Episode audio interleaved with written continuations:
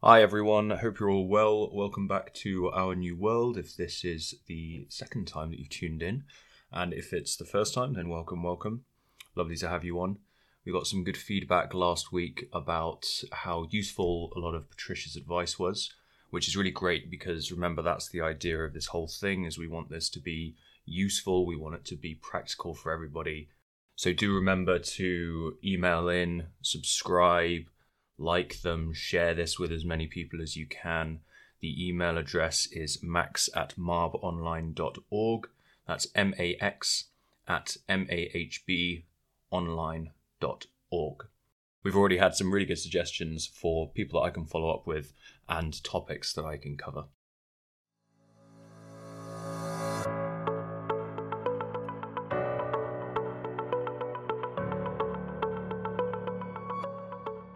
Today we're talking to Ashley Colby.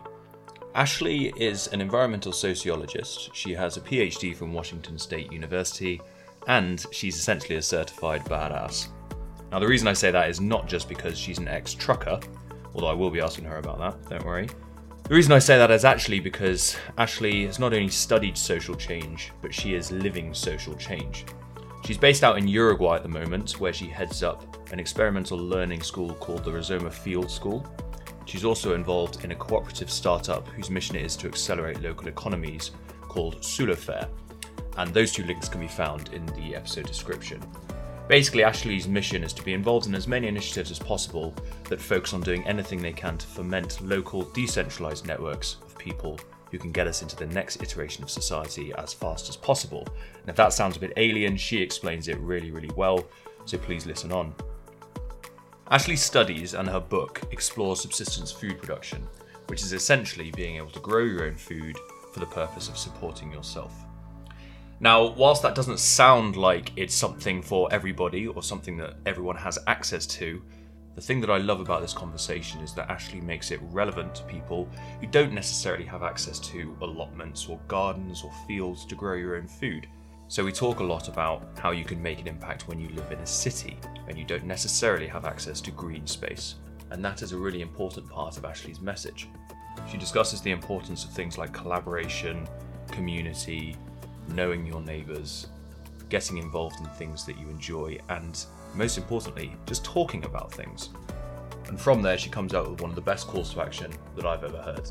So listen on, enjoy the chat, check out her links. Let's get into it.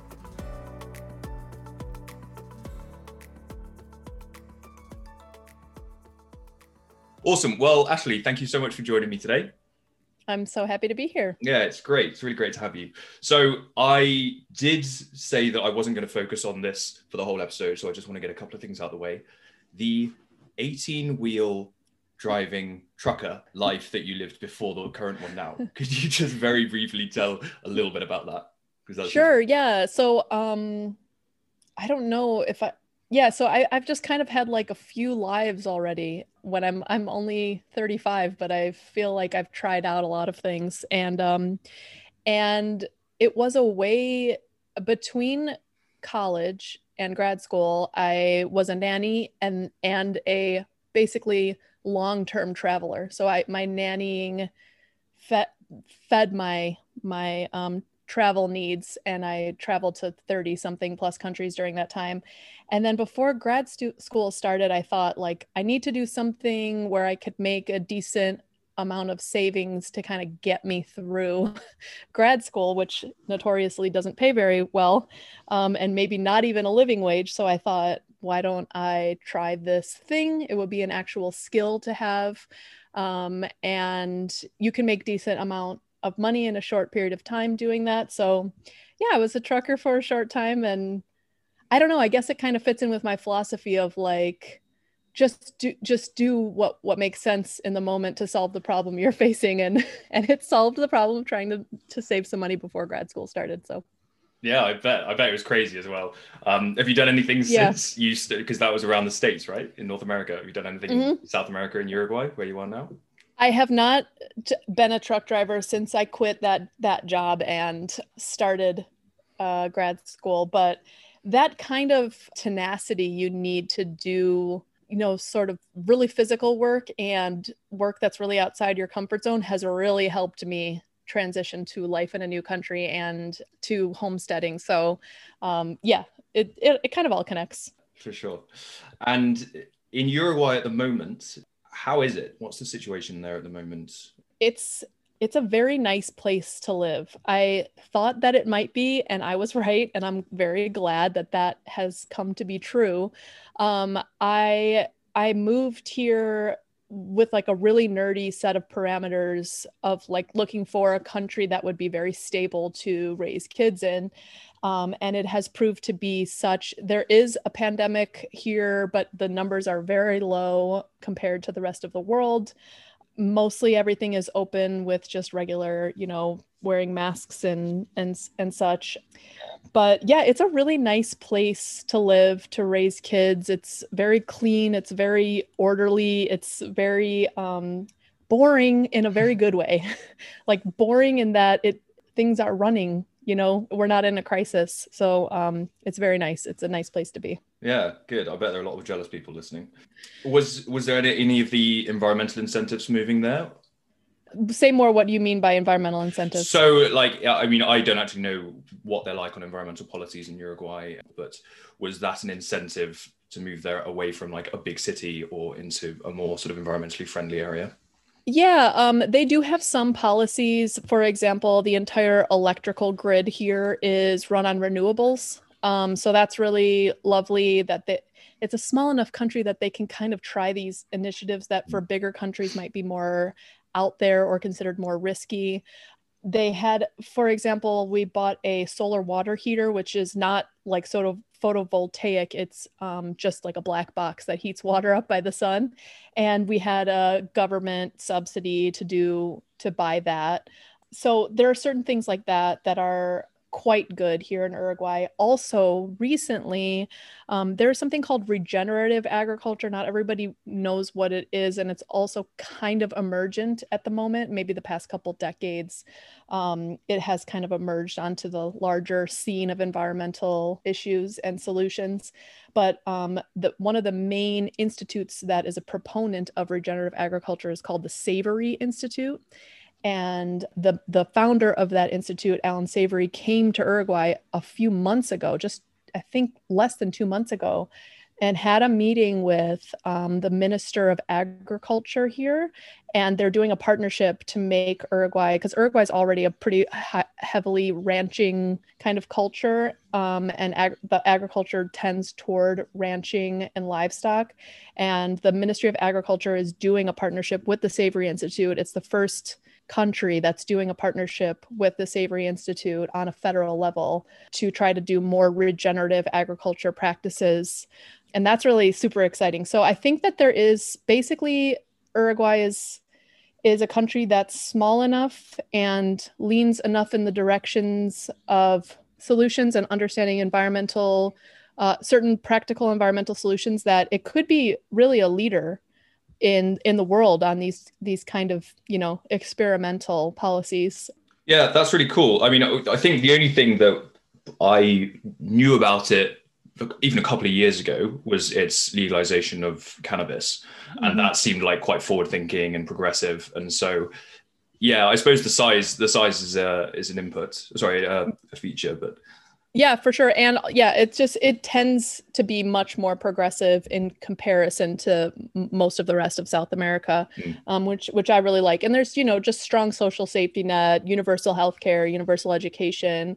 There's certain things that just make the infrastructure really nice to live here. For example, they're trying to make the entire country fiber optic every kid in public school gets a laptop so that they're connected to the internet and can learn that way certain things like that that like really they they understand the basics of you just need basic infrastructure to get um, that everybody that needs to be universal and then you know things can flourish a lot with yeah. that kind of um, policy yeah sounds amazing okay so as as a uh, a teacher actually, and I have done some teaching in my time. I'm really interested in the Rizoma school. Am I pronouncing it right? Rizoma, Rizoma. Yeah, yeah, yeah. Rizoma. You could say it either uh, Rizoma or in Spanish you say the Z as an S. Rizoma. Rizoma, lovely. I will come on to that uh, in a bit because I think education is a is a lovely sort of forward thinking part of this all.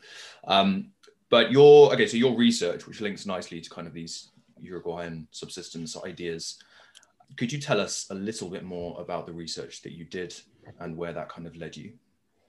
Sure. So, um, my dissertation research was talking to subsistence food producers in Chicago, in and around Chicago. So, city of Chicago, suburbs, um, and rural areas.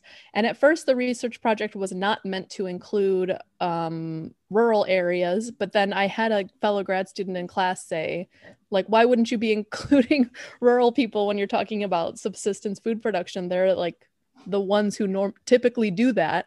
And i and i kind of had this this bias that i now realize looking back like you know urban people are the environmentalists urban people are at the forefront of these things. And um, including rural people really changed my entire perspective about environmental solutions um, in that it, it helped me to see um, that that rural people or people who are connected to land as a part of their livelihood, um, including subsistence producers here in Uruguay or around the world, they just know a lot more than the urban people do, mm-hmm. uh, like typically, you know. Um, so they're connected to the land, and that's that's I think something to really pay attention to and be open to lo- talking to those kinds of people about the way they see the world and the kind of solutions they imagine or are enacting basically to include them in in what we would might what we might call an environmental movement which i think up until this point they're kind of marginalized both rural people in the united states and developed countries and in the global south. But yeah the the the book the findings of my research were really interesting or at least to me i certainly didn't go in with the hypothesis that i found which was um, I basically found that these people who do subsistence food production, they develop these practitioner networks talking with other people who do similar kinds of activities. And then those practitioner networks kind of flourish in that people are sharing information about where to source materials, where to where to find feed for chickens, whatever and then they sort of become this little informal network that then can be used for for different ends. And i found that there were both political and economic what i call shadow structures but basically there were these informal political and economic arrangements that came out of these practical groups. So one of one example is that there would there was a guy in chicago who was on a tiny like urban lot but he had like an insane amount of poultry, different guinea fowl, chickens, geese, whatever, and he would always have more manure than he knew what to do with so he would he would bucket up the manure give it to this farmer in a rural area who can then like spread it out in a larger land base and then in return he would get like a, a csa box of vegetables share kind of thing for free and there were so many arrangements like this that are just completely informal. They're not measured in any way, but they really are like an alternative economic world. Um, and these things are much more developed in rural areas, they're much more developed in the global south. And I think they're just incredibly rich ways of economic, I don't know, livelihoods that are they're basically unmeasured in any formal way yeah. um, and are kind of marginalized because they're not part of the formal economy but um, they're incredibly resilient because they're these small scale local um, interactions. People are bartering and trading things that are useful and and beneficial and and breed resilience. So i think they're worth paying attention to. Yeah, sure. And you, sorry, you mentioned at the end there something about an alternative an alternative economic world, and I guess the you know the question is what is the benefit of subsistence farming over the kind of globalized food production industry that we currently have? Is it a combination of the two, or is it that one is just you know our system right now is unsustainable, which I think a lot of people I've heard of, you know, that being vegetarian and kind of the overproduction and the monocultures are what's damaging. So subsistence farming, it's meant to be beneficial, is it, for, for everyone involved and not just because of the social connections, but environmentally?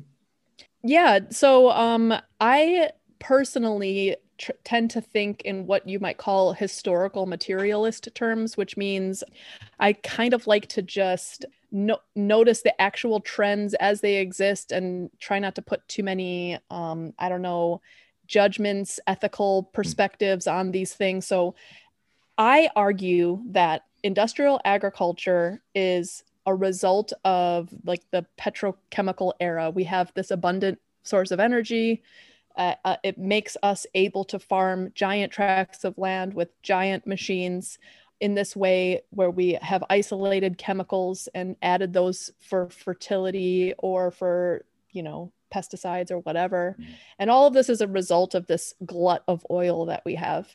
Um, i i think that that form of agriculture cannot continue. So it's not really a question of like should we stop them from doing this? Like, yeah, we probably should. We probably should have, but it's going to stop on its own because there are a, a bunch of different planetary boundaries that it's running up in, against that any one of them fails. For example, soil health.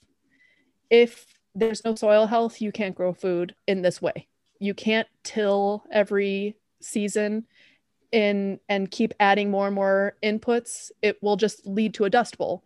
And um, some some places, some some scientists have said there's only 60 harvests left doing this kind of uh, agriculture. So subsistence food production while of course can can include harmful practices on a smaller scale the scale itself is just so so much more manageable and humane mm. to be able to see the results of these bad practices and that you can that you can respond in like this more human scale and i honestly think like localization in general is just so it's it's really a great framework for testing out solutions because it's just on a scale that people can understand and see and interact with. And one of the chapters of my my book talks about ecological embeddedness. So people who produce food for themselves in their own backyard they can't outsource bad practices. They are destroying their own backyards or their own land if they're choosing to do bad practices. So yeah.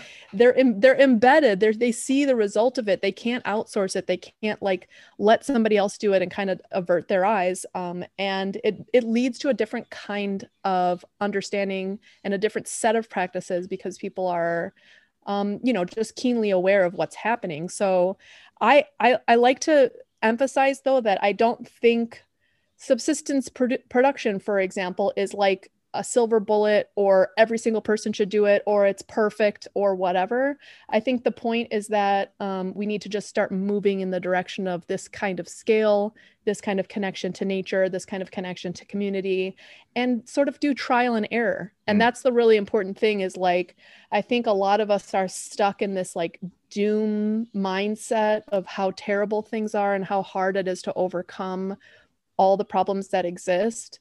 And the the message i got from the the data in my book the the people i spoke with the interviews i did was just start somewhere. Try anything you're interested in. It doesn't have to be food. It could be education or construction or whatever and try different ways of doing things see what works reevaluate and and this is this is it. This is the only this is like this is the only way forward as far as i can see is just trying things and figuring out what works and what doesn't. Yeah i think that's really important. I th- i really love that message because uh, just like you said there are so many messages of of doom and you know extinction and everything and it's all bad news. Um it's all bad news but these little things, especially subsistence farming, which, well, sorry, subsistence food production, I should start calling it, is um, is something that everyone can do. And it not, it's not necessarily easy to start those things, right? But it's by definition within your own control to be able to do something. And you also talked about connectedness to nature, which I think is a big deal because it kind of gets rid of this whole tragedy of the commons thing. If you're you know farming in your own backyard if you're growing your own veg if you've got your own um, your own food that you're producing. So it just going into like the sort of urban context because you said at the beginning um, something quite relevant about the the rural communities being kind of stewards of the land in a way and they're sort of taken out of the environmental discussion at the moment which doesn't really make much sense. But for people listening who don't really feel like they've got a backyard so they might be in a you know a tower it might be in the middle of a city in the middle of new york or wherever is it still doable for kind of urban communities to get involved in growing their own foods and yeah. So there are two layers to this answer. The first layer is I think we we have to start thinking about so like so going back in history, there's this process of depeasantization, which is that most people had some sort of peasant livelihood. And then there was industrialization. And then with that came urbanization. So, like, you know, people moved into cities to do industrial labor. Um, I think we're the, the bigger picture answer is that we're going to have to start thinking about geographical redistribution because the way rural areas are currently set up, they're set up for industrial agriculture. There's not a lot of people out there because they some farmers can farm hundreds or thousands of acres of land with these giant machines which needs to stop and then when that stops what happens who who can farm that land it's going to have to be parceled up into smaller, more manageable bits. I imagine there could be a future that looks similar to the past, but with modern um, differences. But, you know, villages that are part of a food shed um, where it's just sort of this redistribution where you have the smaller towns, they're walkable, then you have these rural areas that are outlying that can provide most of the food for the cities. Um, in the meantime, though, before that geographical redistribution happens, um, I do think that um, there are options for city people, uh, even if it's something as simple as community gardening. But I think more importantly, trying to connect with people who produce things in your area, not just food, but crafts or furniture or clothing or whatever. I can't really overemphasize how much I think it's important both for consumers to get to know people around them physically who make things that they need to live because I I really don't see good things happening on the global supply chain front from a historical materialist perspective. It doesn't look great in terms of being able to get things that you need. So start fortifying those networks as soon as possible.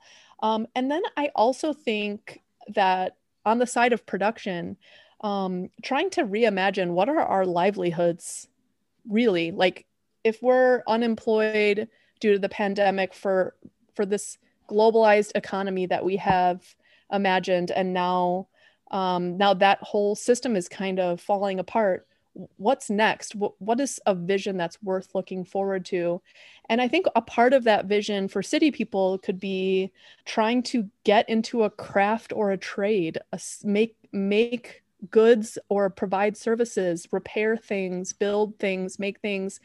I really have learned so much from my dissertation research and then some research I've done since then. How much meaning people have on in making or provide making things or providing services um, that are knowable and tangible and provide something that's useful to somebody within their community. And i think about there's this market here in Uruguay, and I've had multiple experiences like that. This, but there's this market here in Uruguay, and there's this woman who hand makes dolls, like just out of bits of cloth and felt. And um, we bought a doll, a doll for each of our daughters. Uh, had them had them made to look like them, so like a little blonde one and a little redhead one.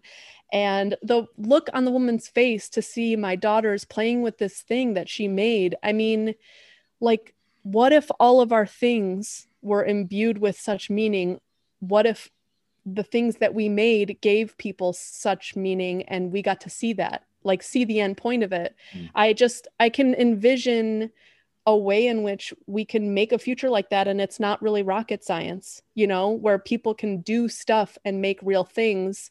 Um, and I don't mean to be like protectionist or anything, but I think fortifying like good not just food sheds but goods sheds of of community where people make things that other people want um, could be a really positive way forward. Yeah. Oh, absolutely. I so it's it's great. And i'm really pleased you you mentioned um, a local example actually because i was going to ask you whether there were kind of examples of that small well not small scale necessarily but the kind of local collaborative production chains um, yeah, and in Uruguay, it's it's so much more widespread. And I think like if we're trying to think of an example that makes sense to us in the US context, we would think of like the Amish who have these stores, they make furniture, they make goods, they they make like basically everything you would need to live um, within their community and even sell outside of it. Um, it's very similar here in Uruguay. Um, lots of local producers, and then on top of it, there's also the the question of quality. And and it's so funny because like the amish you don't really need the amish to have like a certified organic label. You more or less know what their practices are because you know like that they're pretty hardcore about their culture. Um, I'm, I'm painting with broad brushes here but sure, yeah. you get the idea. And the same thing is true in uruguay. Um, you know you kind of know through through social mechanisms who does what kind of practice um, and you know the quality of their goods through these um, kind of just like er, like networks of gossip. It's not sure, really gossip yeah. but like network social net the way people talk about each other. Oh yeah the way they do things over there it's amazing and blah blah blah. And then you just know you know what the quality is. So that's another thing that's i think really key to um, developing these kind of like local local networks in the us is trying to fortify this vetting and this mm. community mm. trust in quality and practices. Yeah, I think that's a really important point that it's actually almost more reliable and the quality is better because you don't always associate local things with being good quality. But like you said, right. you're, cl- you're closer to where it's produced, so you kind of know. Oh, okay, I, you know, I know that person, or I know this person knows that person. Whereas right now, everyone is ordering their stuff through, you know, the internet, and it's just coming from wherever. You know, no one knows where they're getting their stuff from. I think that's a really, really right. important. And and I would just add, sorry, before you ask another question, I would sure. just add that it's really important to to understand. I'm gonna just like it's reiterating my earlier point, but like none of this stuff is just a catch-all solution, but it moves us in the right direction. So like if you localize things, it's not like local localizing will mean that somebody won't make a factory that and that just spews chemicals and then sells it locally. Of course that could happen. Um, but it's just going to be more known to people what's going on if you don't have these like faceless corporations doing it and mm. protected behind you know large fences or whatever. Um, and so the the goal is not that it's a solution that's perfect from the beginning. And I think a lot of environmentalists like to imagine we need to come up with a solution to this problem. Um, and it needs to be the perfect solution and completely thought out and planned in advance before we do it. And I'm saying the complete opposite.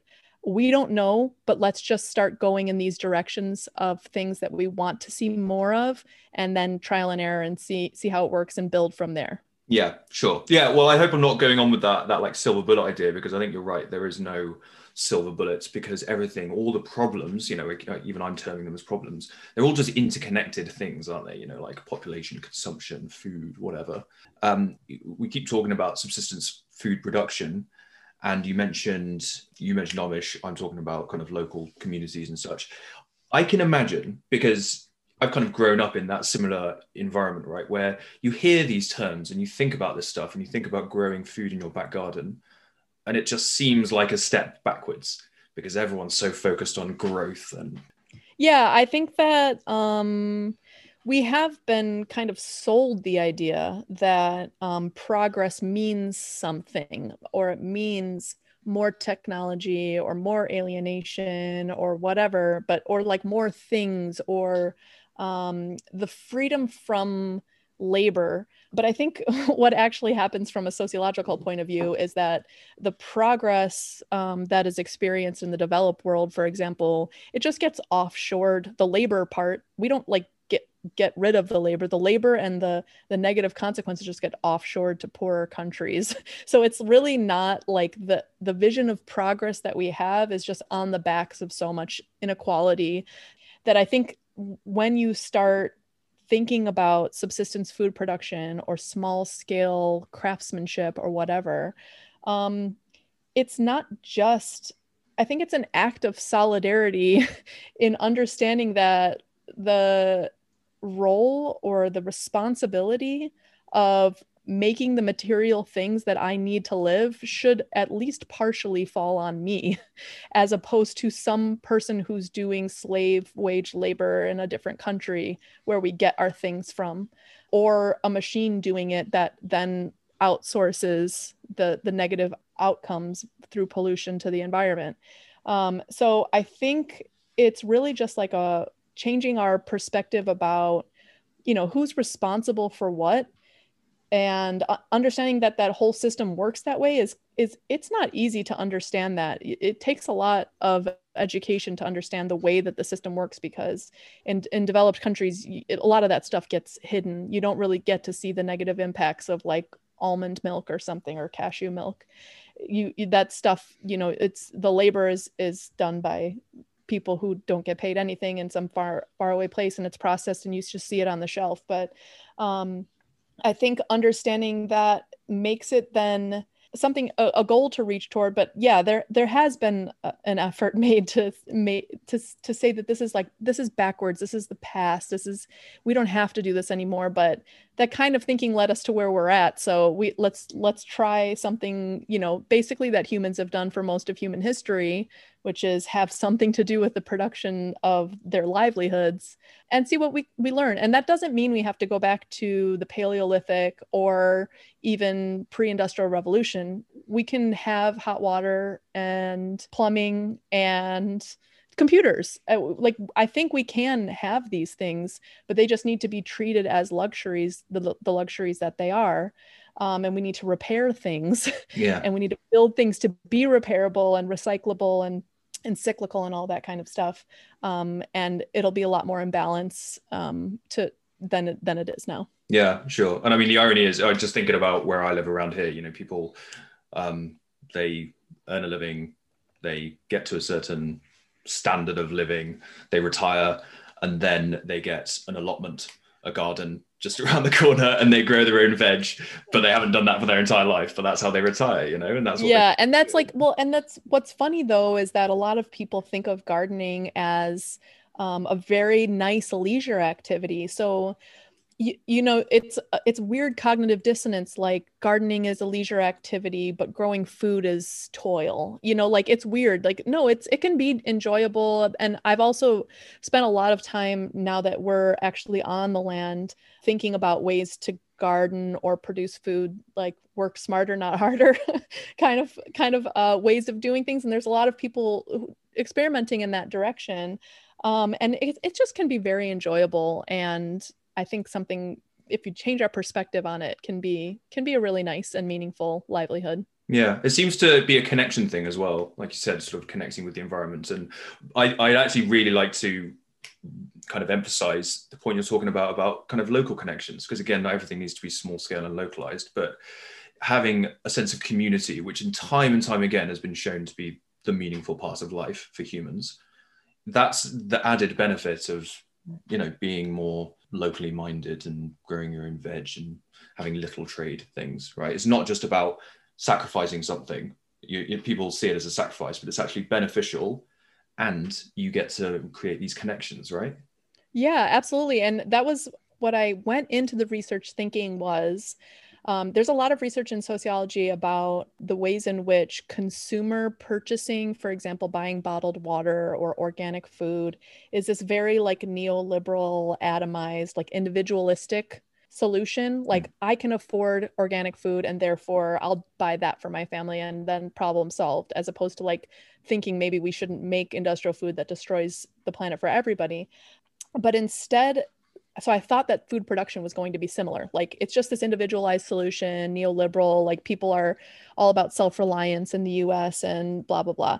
But then what ended up happening is that these people necessarily had to reach out to one another because they like if you're keeping chickens in the city of Chicago, there's only two or three places where you can source feed, like where you can actually drive to source feed. So you go to those places, um, and then all of a sudden, like your chickens have mites or whatever, and then you're like, oh, I need to get in touch with somebody to figure out figure this out because you can only get so far with books when it comes to production. When it comes to consumption, you can consume differently and you can leave it at that, and you never have to really ask somebody about it. But when it comes to production, problems arise, and you kind of like need these mentor networks and then those just flourish into community naturally. Mm. um, and and yeah of course it's it's an incredibly meaningful and necessary shift we need to make for the future for sure. Yeah and i so it would be really nice to talk about things that people can can do and actively do calls to action for for the listeners. Is there just just before we get onto that how is it that you can kind of stop those little connections from basically turning into these large scale things that we have now, the large scale systems that we have now, because it's all well and good having them, but essentially someone is surely going to say, oh, I can start trading elsewhere and you know it gets bigger and snowballs and snowballs. How can you kind of stop that? I don't I don't know that you can or that you I don't know if you even necessarily so okay let me take a historical materialist yeah. perspective uh like if oil is really cheap it's going to be easy and it's going to make economic sense to ship something. For example, the other day I was posting on Twitter a, a, a jar of peaches and pears or pears, I think, that was grown in Argentina and packed in Thailand and then sold in like Connecticut or something. That that doesn't make financial sense if oil is too expensive. So there are like material limits on uh, systems and those material limits are are increasingly um, coming up and which which is why we're having problems with global supply systems. But no i think yeah i think there are going to be material limitations on remaking a global supply chain as we have now. But i also think like for example not every little hamlet is going to make laptops you know it's okay. Like you know what i mean? There's yeah, yeah. going to be some things that are traded and that makes sense. That's fine to do um, as long as the scale isn't so ridiculous that you would be sending pears across the world you know? Yeah. So it's really just like a matter of scale and taking steps into more regional directions or nationwide directions for most things that make sense to do that way. And i think that it's not really a matter of like let's get people to do this. It's like they're already doing it and they they need to do it. And and the faster they do it the less uh, scary the next few decades will look. Yes which is a lovely thing to end to talk about anyway at the end. Um, okay so let's finish off with these lovely calls to action. So what is it that people can do after listening to this conversation if they've changed their mind or they are already doing it? What is it that they can kind of do to take steps towards being a bit more self-reliant? Yeah, so I would say taking the lessons from my my own journey, which was um, what was my tendency when I was trying to write my dissertation? My tendency was to talk to people like me. I'm from Chicago. I'm an environmentalist. I'm highly educated now. So I wanted to talk to like other like city environmentalist educated people and that was the wrong instinct. the right instinct was to talk to, and thank God for John Sch- Schneider. I'll send this to you, John, for pushing me in that direction because I spoke with people who were different from me and learned so much about what we have in common and learned so much about the ways in which we can work together toward a common future. And I think the, the first step is to get outside of your comfort zone. The second with socially, the second step is to find something practical to work on with this this hi- hypothetical person who's different from you.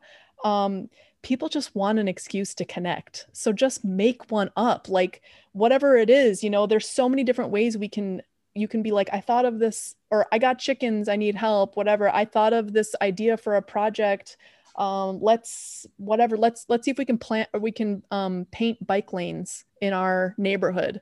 And you start talking to other people about it and they're like oh yeah that's a good idea. I would like that. Whatever the project is i think we should do some sort of cooperative after school program with other parents. What whatever it is anything you're interested in or any solution that you can see or think of talk to other people who you think might be interested in that solution especially people who are different from you.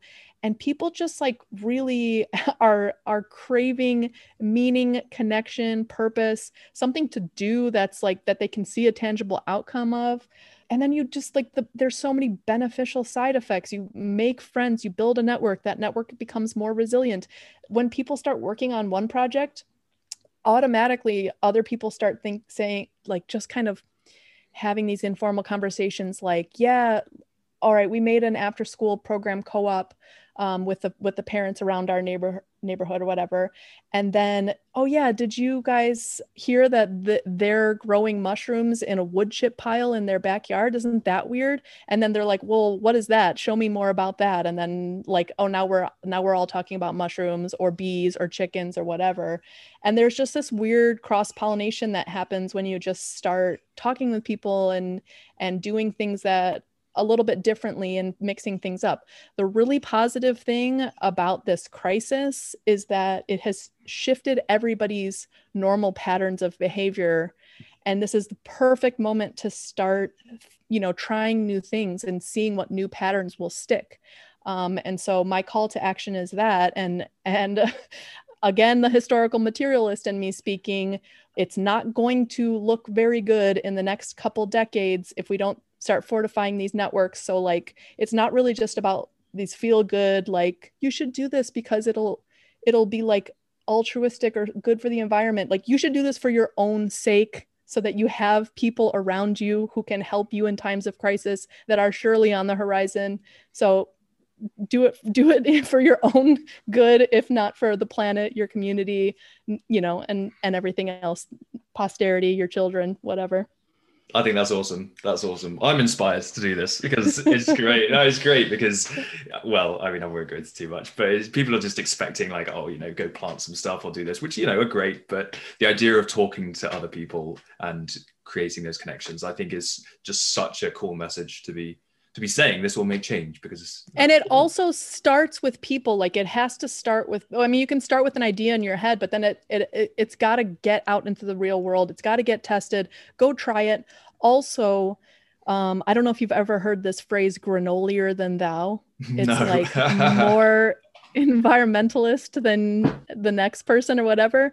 You, w- w- that needs to be abandoned yesterday. Like we we got to get up get over the purity politics get over the like oh well i my kid never watched a tv screen and i never ate a industrial no we are all part of this really messed up system. It's okay. We're all on a journey. It's not going to be perfect. We're going to be messy. Let's do this stuff out loud. Let's try.